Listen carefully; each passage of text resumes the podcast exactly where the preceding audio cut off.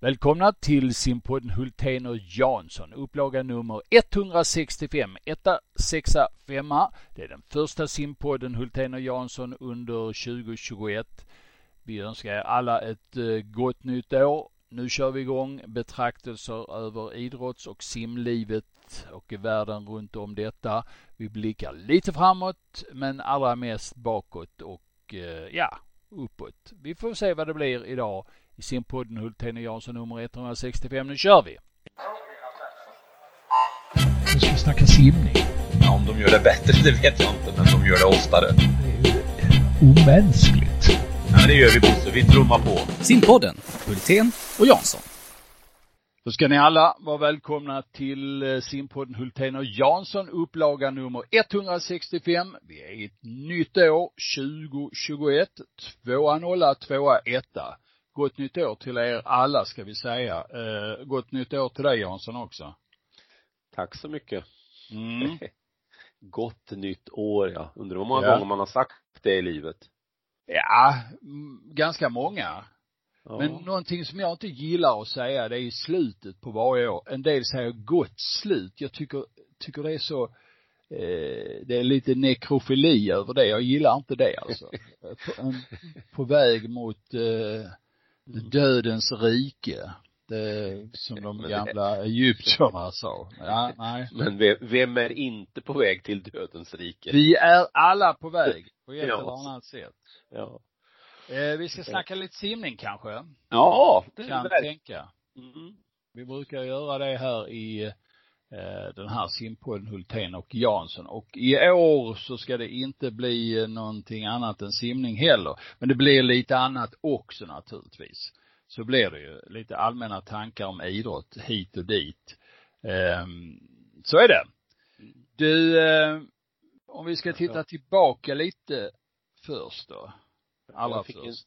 Ja, jag har en eh, in, innan jul så fick jag en, en liten lånegåva i form av en urklippskatalog från eh, tyvärr är hon avliden men en, en eh, simmerska från Filipstad som var vår första eh, SM-simmerska och finalist på tidigt 60-tal eh, och eh, hennes dotter hade då eh, upptäckt de här pärmarna hemma och eh, kände till då eh, mitt intresse för för simning på både längden och bredden och bakåt och framåt eh, så då fick jag låna den där under helgerna och eh, eh, fastnade för många olika saker förstås men men det, det jag dels fastnade för, för att det här är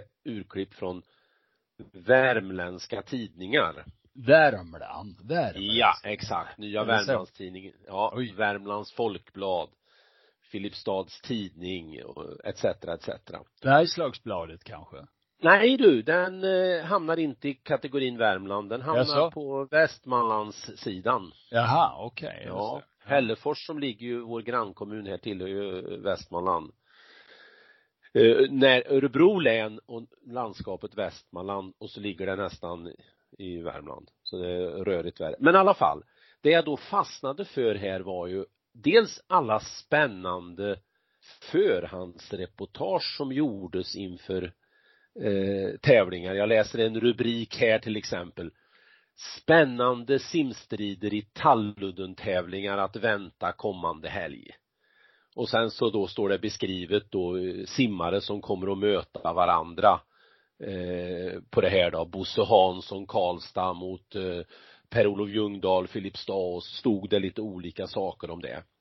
Eh, det var ju det ena som ju liksom var fascinerande och godis att läsa. Sen när man går in och tittar då på vad stod det efter tävlingen så, så förutom då en massa bilder och ett vackert språk om man då vill, vill ha, lyssna på lite gammelsvenska så, så fastnar jag för en sak Eh, ett fruktansvärt regn eh, både före tävlingarna under tävlingarna skrämde förstås bort publiken men trots det så var det då vid tävlingarna i Talludden 125 betalande åskådare. Eh, och då ska man ju ha klart för sig att det här var en lokal Värmlandstävling. Eh, Ingen av de här deltagarna egentligen hade landslagsstatus. Eh, några av dem simmat svenskt mästerskap och så vidare.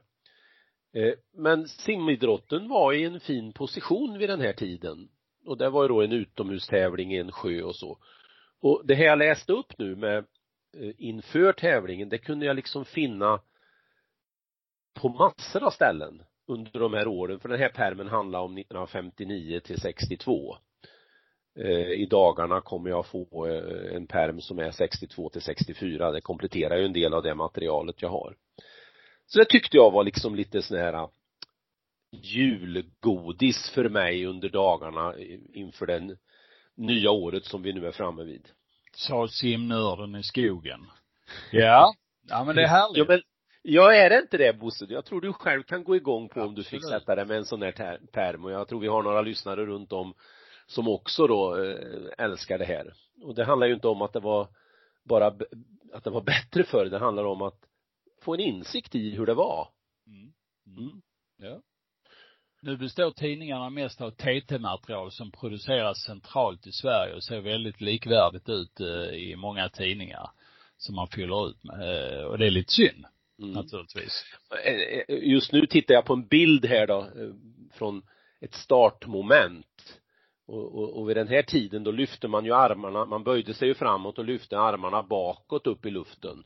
Mm. Ja, och det är startfältet vid damernas 400 frisim.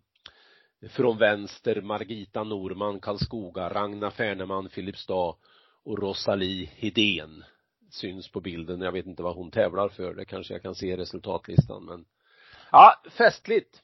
Mm. Kul. En kul ja. början på 2021. Så kan det vara med att blicka tillbaka. Vi ska blicka lite framåt också. Eh, ja. Har vi mer att säga just i det här eh, skedet? Ja, ja, alltså lite grann blir jag att reflektera vart, vart har den, den här, vad ska vi säga, publikintresset eh, tagit vägen och varför och det är klart att eh, idag med det tv-utbud som finns där det krävs väldigt mycket för att få människor att gå på arenatävlingar överhuvudtaget. Eh, vi lever ju i en oerhört eh, enkel värld att eh, konsumera idrott på världsnivå. Men jag tror inte det är hela sanningen till att vi i eh, själva eh, till ett SM till exempel kan ha svårt att få lite tillräckligt med publik. Vi gör det inte riktigt möjligt i våra simhallar. Eh, vi har varit inne på det lite förut. Det här med att våra egna ledare och tävlande ska ha så mycket utrymme. Eh, alltså att titta på sig själva lite elakt sagt. Och, och här tror jag man kan jag tror man ska reflektera lite över ska vi verkligen ha det så? Eh, jag tog något exempel från eh, Eskilstunas SM att bara för att eh, ledare och tränare skulle få plats och simmare och titta på så kostar det Eskilstuna 525 000 kronor. Är det rimligt, är det rätt? Man kanske ska reflektera lite kring publik eh, eh, och simtävlingar. Mm. Ja, vi lär få återkomma till det här ämnet eh, under året här. Det är absolut ingenting som vi har snackat färdigt om, som, som jag känner i alla fall. Eh, skidor, ishockey, eh, backhoppning, bandy. Du har hoppat, du har hoppat backe. Ja, jag har hoppat backe. Ja. Men eh, alltså alla de här grejerna är ju idrotter som är ganska starkt knutna till, ska vi säga, jul och nyårshelgerna. Det är eh, backhopparveckan eh, och Garmisch-Partenkirchen och eh, annandagsbandy och så är det här överexponerade junior-VM i ishockey. Eh, det är Tour de Ski och allt sånt här påhitt. Eh, du hade en liten reflektion om det här coronaläget och sättet att attackera det. För innan jul tyckte jag att det var rena rama cirkusen på hur idrotter skulle åka hit och dit och folk var sjuka och bubblor och, och eh, incheckningar och karantäner och allt möjligt eh, i en salig sörja. Har du några reflektioner om det här Thomas? Nej, det, det var bara en liten detalj som, som jag fastnade för i, i nyhetsflödet. Jag kommer inte ihåg eh, när det var, men det var ju där runt jul. Eh, och det var ju som så att eh, skidlandslaget valde, vilket jag tyckte var ett, ett starkt och bra beslut, att stå över några tävlingar av coronaskäl. Och sen eh, ur det här då valde Norge att säga att de ska inte vara med på Tour de Ski som ju är någon sorts eh, stor happening när det gäller den här världscupcirkusen i skidor.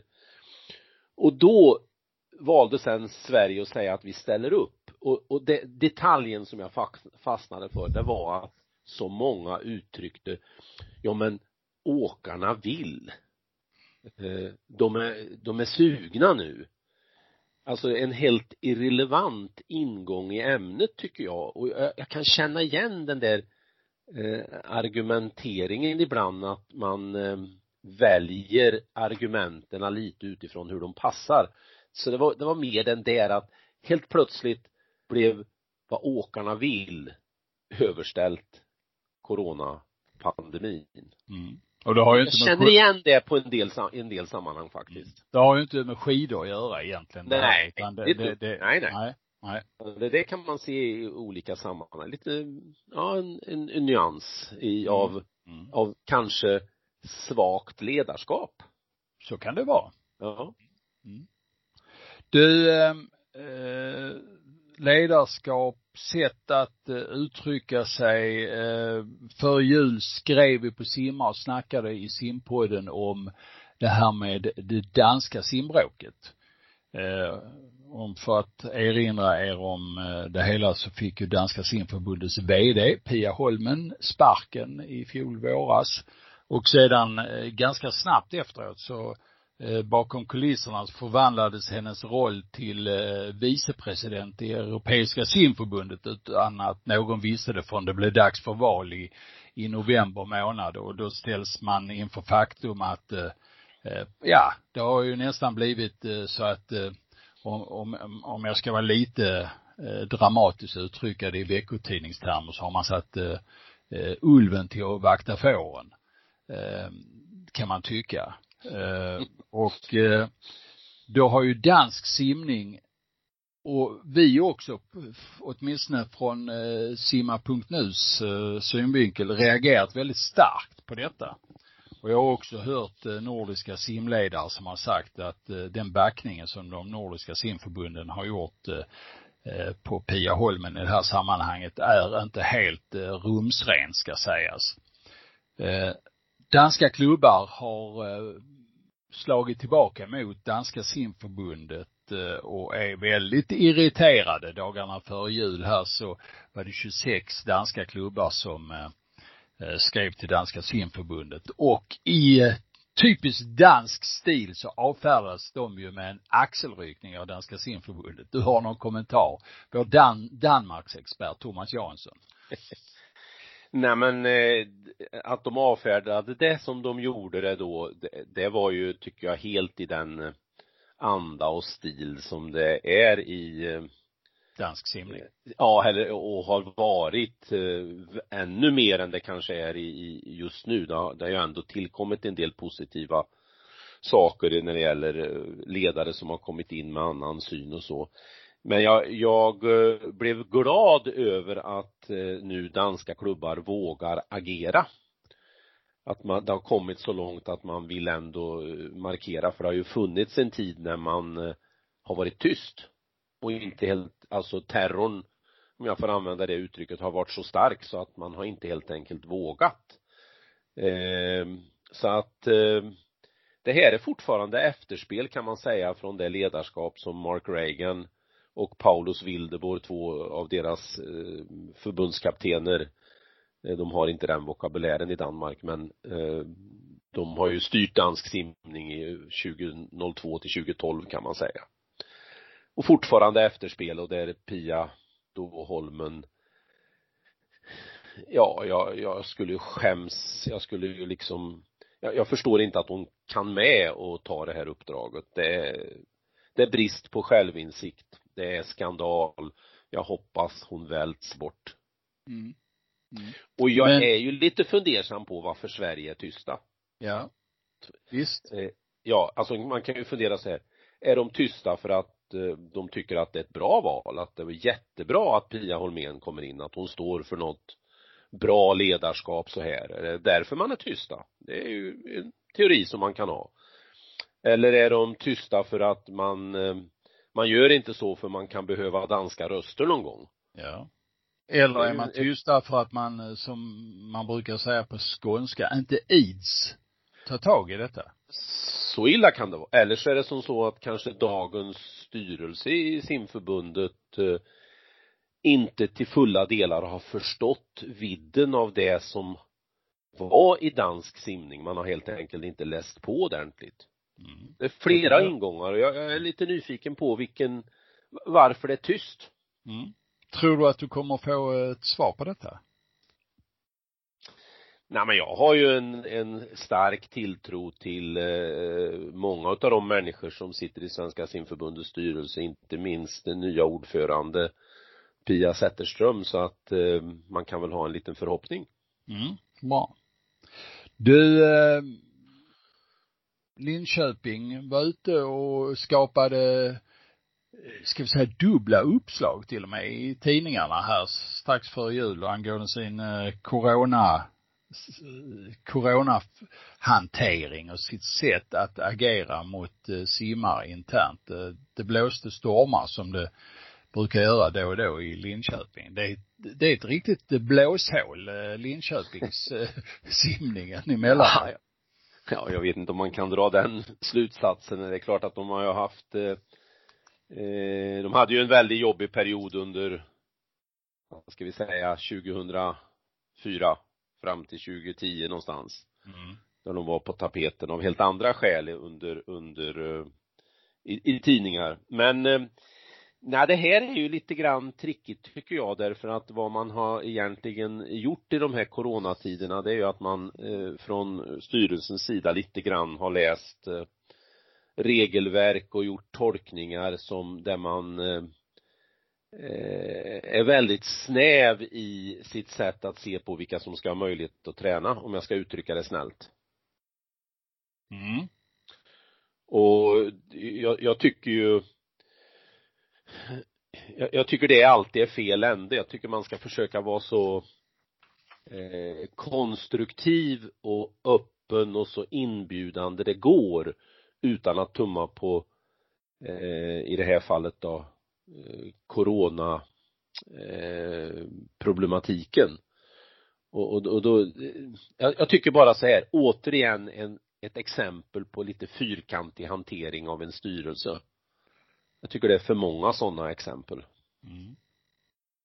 Andra grejer som vi eh, har reagerat mot det är ju bland annat eh, det här sättet eh, som en del kommuner gör och diskuterar och funderar och har sig runt eh, fördelning av eh, bantider, eh, ta, hur man tar betalt i simhallar och sånt där.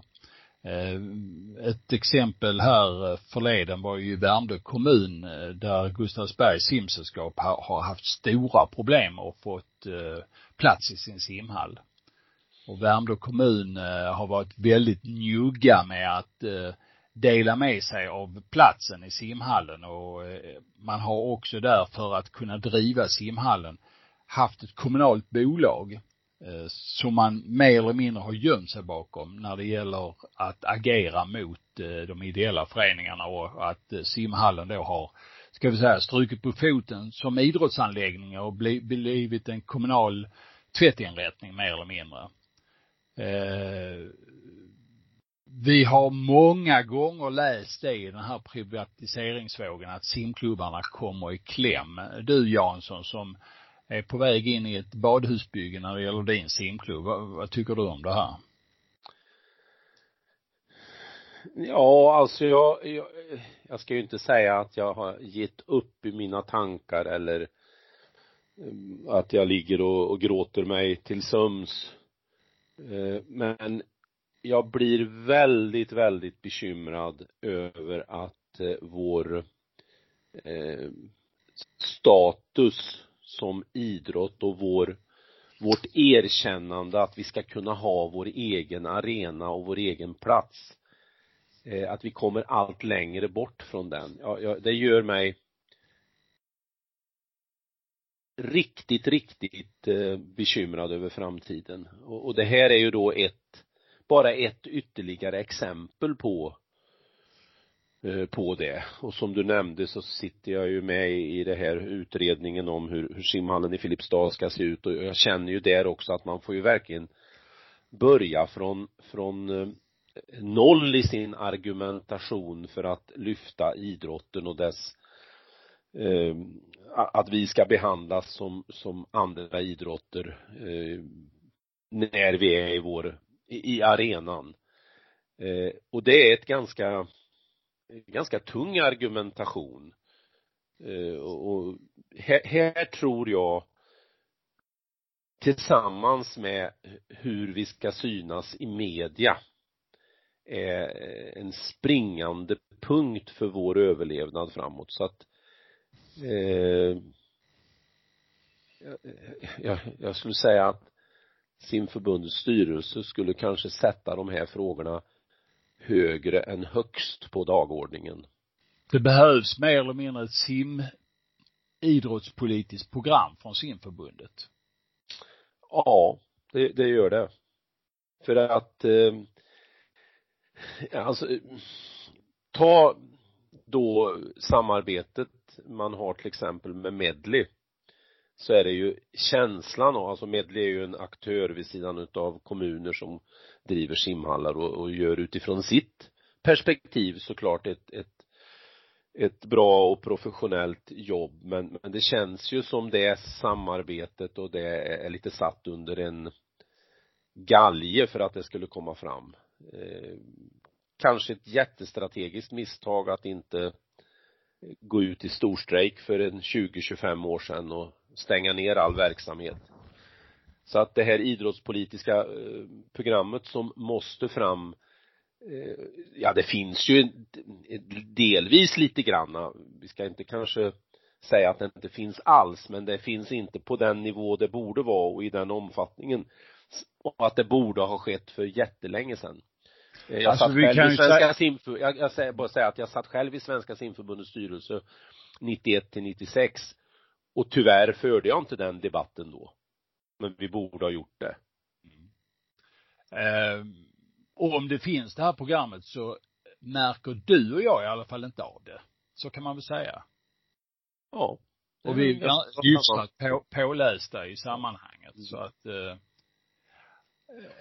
och det, det, är klart att i det här fallet så har ju Medley varit en starkare aktör ute mm. på banan än vad simförbundet har varit och eh, Eh, simförbundet har inte mäktat med att stå upp mot eh, mot Medley, den privatiseringsvåg överhuvudtaget som har varit men, men som sagt var med Medley som starkaste aktör.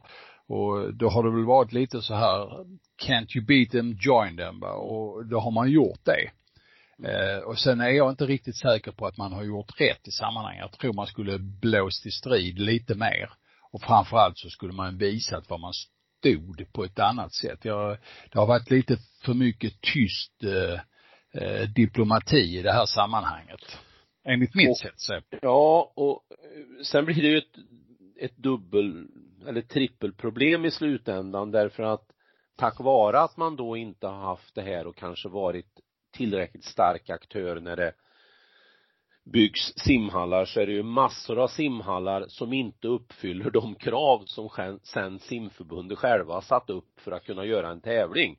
Alltså, där har man varit jätteprofessionell och har ett dokument som säger att så här ska det se ut för en tävling. Det är ju jättebra, men det hänger ju inte ihop med hur man sen har jobbat mot simhallarna.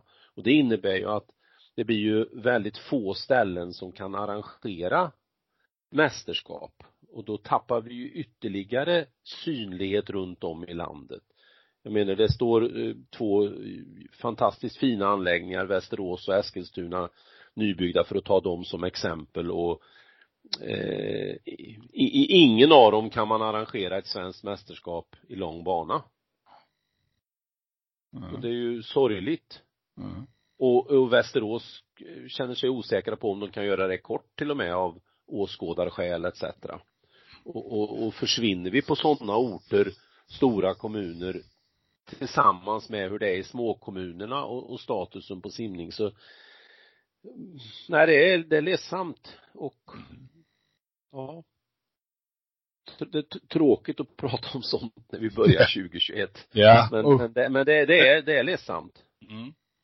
Men om vi nu eh, ändå är inne på det här med eh, att titta lite tillbaka och så, så kan vi titta tillbaka på 2020. Ehm, det blev inget OS-guld till Sara. Nej, och det är ett lopp som, alltså det är inte så lätt att vad heter det, analysera hennes lopp när man sitter och tittar på en skärm och även om man tittar i, så, trots det försöker vi göra analysen. Den här gången var det dock ganska lätt. Mm. Det, ble, det blev ju inte ens någon simning. Nej. Nej. Och eh, din känsla efter det? Ah, jag tror ju att eh, det blir än tuffare för Sara 2021 att eh, ta OS-guld. Eh, kanske elakt att säga att tiden inte talar för henne. Hon är ju fortfarande ung. Hon har höga ambitioner och är ju en, en av världens allra bästa simmerskor. Har ett OS-guld att försvara. Men eh, eh, det var synd att det inte blev i år. Får hoppas att hon syr ihop det till nästa år. Mm. Eller till år rättare sagt. Vi måste vänja oss. 2021. Det, det finns ju fler eh, simmerskor. Eh, Michelle Coleman var 2019 eh, väldigt på gång eh, sprintmässigt. Hon hade ju lyft ner sin simning från 200 till 50 och 100, framförallt på frisim med bra kvalitet men också på fjärilsim. Eh, vad fick vi se eh, under 2020 av Michelle? Det var inte mycket. Ja, alltså henne, det blev ju inget ja, förlåt. Hennes OS-lopp var inte heller bra. nej, nej, alltså, ja, 2020, det, det var ju med extra stort intresse man därför såg fram emot hennes simningar på ISL galan och de loppen och, och, och det första loppet, de första tävlingen så simmade hon ju riktigt bra. Och sen tycker jag att hon bara försvann allt längre ut i periferin åt enstaka lagkapslopp som, som kanske gick fort. Och jag hoppas det beror på liksom kanske att hon valde att träna lite mer under den här perioden och vågade göra så, även om det kanske är risk en, en riskgrej eh, istället för att fullt ut satsa på tävlandet. Hon hade ju, tror jag, behövt närma sig världseliten. För trots allt så är kortbana bättre för henne än långbana om man tittar på hur konkurrenssituationen ser ut. Mm. Så det blev ett frågetecken istället kring Michelle. Mm. Utropstecknet 2019 blev ett frågetecken nu, men hon är ju en fantastisk simmerska att se hur hon behandlar vattnet, under vattnet, allt sånt här eh, en, ja, bländande simmerska. Så att jag, jag vill ju, jag vill ju se Michelle i en OS-final. Mm. Du, eh, det finns ju ett antal andra simmare förutom Michelle och Sara. Ja, vi har ju naturligtvis Erik Persson också. Vi har Louise Hansson, vi har Sofie Hansson eh, som är etablerade eh, elitsimmare som tros eh, om ganska mycket framöver här. Men det finns ett gäng yngre simmare som du har lite åsikter om och vi har ju listat ett gäng här. Ska vi ta dem, eh, beta av dem, de eh, simmarna och säga om, se om du har någonting att, säga om dem? Eh, ska mm. vi börja, jag, jag, jag börjar från början här så ska vi se vad, vad, vad du tycker. Eh, Robin Hansson. Ja, jag, jag upplever att han har en väldigt, väldigt eh, bra tekniknivå på sitt frisim som skapar vibbar av att det kan nå långt. Jag upplever att han har en eh, inneboende förmåga att göra ganska rätt i sina lopp när det gäller de taktiska valen. Eh, jag upplever att han har eh, eh, starka avslutningar, kanske därför, i sina lopp. Eh, det finns förutsättningar för att han ska slå sig in i den yppersta eliten. Mm. Och för hans del kanske det var bra att det blev ett år till. Ja, så kan det vara. Eh, han ska ju över nästa höst efter OS till eh, Berkeley. Eh, och tränar i USA. Där finns ju redan idag Björn Seliger som inledde året med att sätta svenskt rekord på 50 yards frisim. Eh, har haft problem med skador, varit eh, lite mm, halvt risig nu under eh, relativt lång tid, ett och ett halvt år, nästan två år va. Men eh, verkar eh, hel och ren nu, om vi ska uttrycka oss i de formerna. Hel och ren. Ja, det hoppas jag han är. Nej men alltså, jag tycker han uppfyller väldigt många kriterier för att bli en världssprinter. Han har längden, eh, han simmar också sitt, han simmar ju också tekniskt väldigt bra.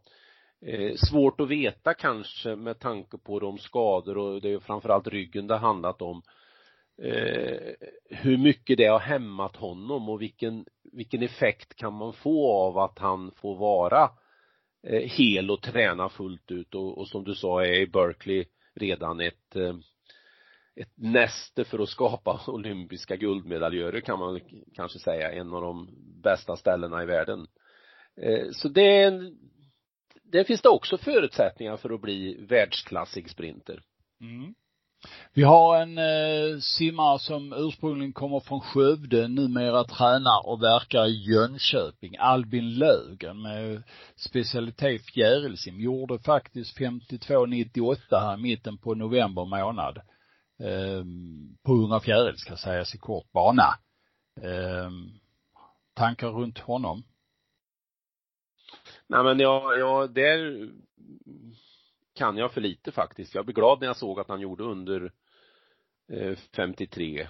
Mm. Eh, men eh, och det är ju respektingivande i, i sig så att eh, ja, det ska väl bli spännande att följa men jag, jag, jag har ingen sån där bild att jag kan eh, berätta något. Nej, Emil Hassling, Landskrona-simmare, över i USA, eh, tränar i eh, Louisiana är det väl och eh, har gjort debut nu och tävlat på 200 yards medley, har väl inte riktigt lärt sig eh, att simma på yardsen nu men var på gång bra i Sverige, gjorde en 57 på 200 medley här för ett tag sedan. Intressant simmare också.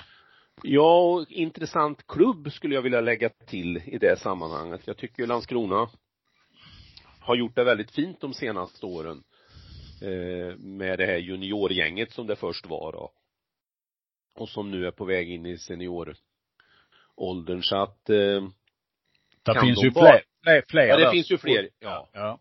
Och kan de då eh, se till att upprätta bra förbindelser med USA för Emil och allt det här som inte alltid för klubbarna har, har funkat optimalt genom åren så eh, finns det väl anledning att se positivt mm. på Emils framtid.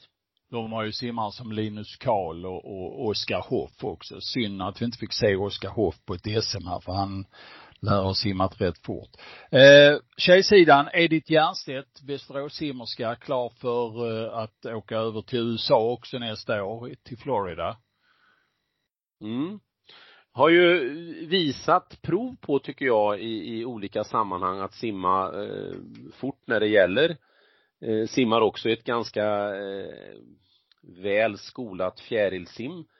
Eh, ha, är skolad i en klubb som jag tycker, och vi har lyft om några gånger, eh, ska, ska få lite applåder för att de år efter år har trupper som, som eh, klarar av i alla fall eh, svenska mästerskapssituationen på ett väldigt bra sätt. Eh, Leo som är tränare där är ju en mycket klok person så att Edith ser jag fram emot att följa framöver. Mm. Eh, I Jönköping finns Annie Häggmäge som är eh, bäst i medley i landet just nu. Uh, ung simmerska, lovande. Kommer från en, en simsläkt i Jönköping. Har du några tankar om henne? Jo men jag har ju sett henne simmat på SM några gånger och, och hon ligger ju, tycker jag då, ganska bra i vattnet. Högt fint vattenläge. är ju fortfarande jätteung är väl född 2003 tror jag. Eh, mm. ser stark ut på, i, i sina lopp alltså. Det kanske är kopplat till den miljö hon är i, väl, väl genomtränad så att säga. Så det kan också vara ett litet framtidshopp för oss. Mm. Hanna Bergman Poseidon, det är en tjej som eh, blev svensk mästarinna 2018, sen blev skadad men, eh, och sjuk, eh, men nu har kommit tillbaka igen eh, intressant simmerska tycker jag. Ja, eh, han aldrig liksom få grepp på henne då mer än att vi var väldigt glada när hon simmade eh, så fort på frisim då 2018 som du sa. Ja, och medley. Hon vann ju Och medley, ja, ja, exakt. Ja. Medley framför allt. Ja. Mm. Hon kan ju simma det mesta. Hon kan ju simma bröstsim också ska sägas. Hon är inte helt oäven där och har gjort en eller åtta på 100 bröstsim 54 på 100 fritt till exempel och ja, 2.12 på 200 medley. Och spännande, det var ju Sebastian Marco Varga som väl var tränare där när det rasslade till lite grann för henne om jag minns rätt och nu har ju Oj, nu tappar jag namnet på vem som har kommit dit. Sebastian och Ida är ju i Thailand. Eh, Helsingör. I Helsingör och före det Mölndal. Ja, nu ska vi se här. Ja. Vem kan ja, detta vara? Ja, Mischa. ja. Michel Klevstig. Så är det. Ja. ja. Det är bra det du får, slut. ja, det är bra du får uh, sätta fart på de där grå ibland. Du, den yngsta av alla de här uh, egentligen, det är ju Lisa Nystrand från Sala. Eh, en synnerlig talang på medley. Mm. Simmar fort på bröstsim också har gjort strax över 2.30 om jag kommer ihåg rätt. Uh, ja, hon har väl gjort ja. 2.31 på 200 bröstsim. Ja, ja. Ja, och hon är ju samma klass som Häggmäge på medley ska sägas. Jag, jag ska inte sätta henne, eh, Annie, på en pedestal för Lisa är ju alltså på samma nivå. Absolut. Mm. Eh, hon slog ju egentligen igenom med dunder och brak kan man säga i samband med Swim Open delvis i 2019 eh, så att det är klart att eh, det, det, i hennes hon är än så ung så jag tycker att man ska akta sig för att göra analyser där Mm. Vad händer när hon då växer färdigt och ska bli liksom upp på 18-19 år va. Men läser man av idag så är det klart att hon tillhör kategorin superspännande att följa och se vart det tar vägen. Mm. Eh, en annan som är intressant och ung, två år äldre dock än Lisa Nyström, är Emily Fast från Södertörn. Gjort 1,6 gjorde hon ju i eh, september. Eh, på 100 bröstsim, 1,647. Har inte riktigt den kapaciteten i lång bana, eller har inte visat det hittills i alla fall. Har ju ett pers faktiskt i lång bana som är fem eh, sekunder långsammare och ligger ett par år tillbaka. Men 1,6 i kort bana är ju bra. Det är riktigt bra och nu vet jag inte om det var i Eskilstuna jag hade möjlighet att följa henne på en det var en lokal, en, en mindre tävling där hon var i och simmade flera lopp för väl två år sedan, drygt två år sedan kanske. Mm. Och då blev jag lite imponerad över hur, ehm, ja hennes in, hon simmade många lopp, var ganska överlägsen i flera grenar men gjorde dem väldigt, väldigt bra va. Och jag, jag mm. gillade det när man tar chansen på en tävling att verkligen ge allt och lite till va. Det, det, det, det gjorde att jag blev väldigt positiv. Sen är det en liten varningsklocka. Vi har ju genom åren sett en del som har stor skillnad mellan lång och kort, inte minst på bröstsim. Eh, som ju då kan vara många olika skäl till, så hoppas att hon kan minska det där gapet. Det borde ju inte vara mer än max två sekunder. Mm. Eh, en av de stora talangerna den senaste halva decenniet har ju varit Sara Junevik, Europajuniormästarinna och, och eh, eller hon vann ungdoms-OS var det väl i alla fall. Och, eh, och har och JVM-guld. Ja, precis. Och vunnit, ja. eh, nu ska jag alldeles strax nysa också. Gör det. Ja, det ingår i sändningen. Vi, vi bjuder på det, men det här är en så kallad coronasäker Ja, det är det. Den drabbar inte mig, för jag sitter i Filipstad och du i Malmö och den drabbar inte lyssnarna. Nej. Om de inte har väldigt stora liksom eh, hörselkanaler eller att det kommer genom rymden. Så ja, Sara Junevik ja. Analys slut. Ja. Sara eh, bästa grenar har ju historiskt sett varit 50-100 fjärilsim. Där ligger de personliga rekorden några år tillbaka i tiden. Hon eh, var ju som bäst 2017 på fjärilsim. Eh, men har hittat lite av utveckling både på ryggsim och frisim i år. Dina tankar om henne framöver? Ja, det är väldigt många olika tankar jag har. Du och jag gjorde en intervju med henne innan Europamästerskapen i Köpenhamn, mm. kortbane-EM. Eh, på den pressträffen som var där och då kom vi in på bland annat eh, om det var ett tryck på henne att nu börja simma mycket mer än hon hade gjort.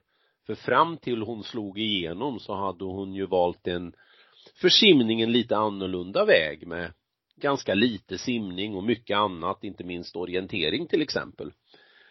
Och vi fick väl inget svar kanske av så enkelt skäl att hon inte fullt ut visste vad det skulle ta vägen. Men om jag har förstått rätt så har hon ju simmat betydligt mer. Och då blir jag alltid nyfiken och, och eh, reflekterande hur komplext det här är som vi håller på med. Nu har hon ju simmat mer, haft större möjligheter men hon simmar inte fortare. Nej hon simmar långsammare och i slutfasen av pubertet och allt sånt här, det är många komplexa faktorer.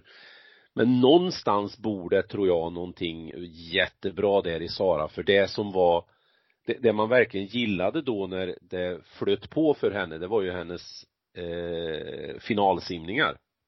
Mm. Det var lite grann som Robin Hansson som vi inledde med, som ju också är en, som vi kallar finalsimmare. Man tål den där extra Eh, adrenalinet utan att liksom tappa bort sig. Så jag, jag, jag hoppas att Sara Junevik eh, tar en tillsammans med kloka ledare en liten reflektion kring den här resan och, och eh, hon kanske är en person som inte ska simma så mycket. Mm. Du, eh, det finns ju fler simmare än de här. Det brukar man säga i tv. Det finns alternativ. Så, men två simmare som jag väldigt gärna skulle vilja eh, ha med på en lista, även om de har, är något år äldre än vad de här är som du har tagit upp nu, som jag verkligen hade hoppats skulle kunna sätta dit det. Eh, allra först Isak Eliasson. Eh, frisimmar, stort format, borde kunna simma snabbare än det han gjorde 2017, 2018. Han har ju sina personliga rekord eh, i långbana från 2016 till och med och 2018 eh, kortbaneresultaten. Han borde ju med sitt format och sin teknik kunna simma bra mycket fortare. Det, det är min känsla. Din? Ja, jag, jag håller ju med dig. Jag, jag satte inte upp honom på listan. Det kan vara en, alltså, vi skulle ju kunna gjort en lista på kanske 50 personer som vi på något vis har lite, lite koll på i, i periferin och som är intressanta. Eh, kände väl att det är fyra år sedan som det funkade perfekt, eller så nära perfekt som möjligt. Mm. Det är lång tid sedan. Ja, det, det var länge sedan jag var inne och tittade på hans utvecklingskurvor och tider faktiskt. Mm. En simmare som jag, jag också tycker borde eh, ha rätt mycket kvar utvecklingsmässigt, det är eh, Elfsborgssimmaren Adam Paulsson. eh, som har, han har ju väldigt intressanta förmågor i, i sin simning. Vi snackar om att han eh, kan göra 200 frisim på 1.45, 400 på 3.41. Sen går vi över på bröstsim så har han gjort 2.06. Och så snackar vi medley 4.07. Och tittar jag på de tiderna som var på ISL nu senast till exempel, så är det här, det är inte kattskit. Speciellt hans medleytid borde ju eh, kunna vara med och leka och även hans 400 frisimstid. Så att det, det känns som han är, han är bara en liten, liten bit ifrån eh, världsbästa nivå, eller världsnivå. Eh, när ska det smälla till för honom då? Han har ju varit en universaden-simmare skulle man kunna säga. Han gjorde ju ett väldigt bra universad 2017 och ett bra universal 2019 om jag nu eh, sätter årtalen rätt. Mm. Eh, ja, 2015 också till och med. 2015 till, till och med, ja, men ja. Eh, och jag håller med dig i, i beskrivningen av de här tiderna och hans breda register. Eh, det, det är ju risk att man sätter en mall och man ser en, en världsstjärna typ då Phelps eller Sara eller någon annan som då behärskar massor av olika discipliner och de kan bara fortsätta vara med i dem, att man tror att eh, det är en generell regel. Eh, det är ju möjligt att en sån som Adam eh, har på det viset kommit lite till vägs ändå kanske ska ta en, ett beslut om en specialisering. Mm. Det, det kan det ju vara dags. Jag. Ja, ja, det kanske är värt att prova ett sånt spår. Att, att ge ett par år till, till en färdriktning. Eh, det är ju sett utifrån vår sida, men jag håller med dig i att han är ju, och han är ju ung fortfarande. Ja, jag menar där, där finns några års utveckling kvar, absolut. Mm. Ja. Ja, vi må hoppas att eh, alla dessa simmare som vi har tagit upp nu eh, får ett riktigt gott 2021 och att eh, de landar i det de vill och det de kan och det de har talang och förmåga till. Mm. Kan vi säga så? Och önskar dem all lycka tillsammans med alla andra inför 2021 så att när vi börjar liksom läsa in oss på eh, 10-20 bästa listor i svensk statistiken så är det massor av fina poäng som vi kan njuta av. Mm. Eh, ni kommer också här eh, runt de här dagarna som den här podden kommer ut få en eh, Sveriges bästa lista för 2020. Eh, det ska bli intressant att se hur den har påverkats av eh, pandemin, för det har den gjort naturligtvis. Tävlandet har ju gått ner eh, med 80-85 procent. Och det ska bli intressant att jämföra den listan med tidigare års listor, vilka nivåer vi ligger på. Men som sagt var, det kommer ut här i dagarna, så håll ögonen öppna. Jag har en fråga till dig. Mm. Om jag säger 124691. Mm. Du ska omsätta det till någon tid? Eller ja. någon nivå? Ja, en tid. Ja, det är en tid. Det är, det är minuter, sekunder och uh, hundradelar. Ja. Det låter som skridsko. Ja, jag gläder mig att du är påläst, Bosse. Ja. Ja, vad heter han? Kommer du på eh, namnet? Nej, det, det gör jag inte. Nils van der Poel. Ah, så ja, just det. Ja, han gjorde ju den sjunde bästa tiden på 10 000 meter skridsko alla tider svenskt rekord förstås. Eh, en eh, tid om man skulle omsätta det till om han hade varit friidrottare så skulle han liksom ha sprungit 5000 meter för det är lite motsvarande på ja 12 och 40 mm. 12.45 det hade Nej. blivit extrasändningar mm. Eh, det hade liksom blivit hur stort som helst eh, det var en sportspegel innan, eh, någon vecka innan jul den dagen han hade gjort det här. Han fick inte plats i sändningen knappt. Mm. Du, alltså det, detta är nu besvärande för mig, men jag tycker det är ganska symptomatiskt i den idrottsvärld vi lever i. För det första visste jag inte att han var svensk. Nej. Eh, jag trodde tiden du nämnde var lika med världsrekordet. Eh, för jag kunde ja. syfta den där någonstans. Och jag visste inte att han hade kört eh, på de här 12.46 under december 2020. Där ser du hur mm. idrott landar i folks medvetande, hur det exponeras. Och jag menar, alla vi som är uppvuxna eh, tillsammans med Torbjörn Kuppen Johannesson, mm. vi, vi eh, hade ju naturligtvis tagit till oss det här. Och tack mm. SVT för att vi inte fick det, eller tvärtom. Eh, jag försökte ironisera. Ja, det är ju hemskt ju. Mm. Ja men det är ju som Viktor Johansson skulle dra iväg i kortbana på 14 och 18 på 1500 till exempel. Mm. Så det var en stor prestation. Ja, och det får, han det... gärna, det får han gärna göra. Ja, det får han gärna göra. 2021. Exakt. Men, det, men, men då får det inte drunkna. Nej. Som det gjorde i det här fallet. Sen bara en liten parentes. Jag tycker, vi har ju pratat om att vi tycker det är vackert att se bröstsim ur ett estetiskt perspektiv. Mm. Hur man behandlar vattnet. Men att se långskridskor är samma lite upplevelse när de trycker på runda efter runda. Mm. Det är häftigt tycker jag. Mm.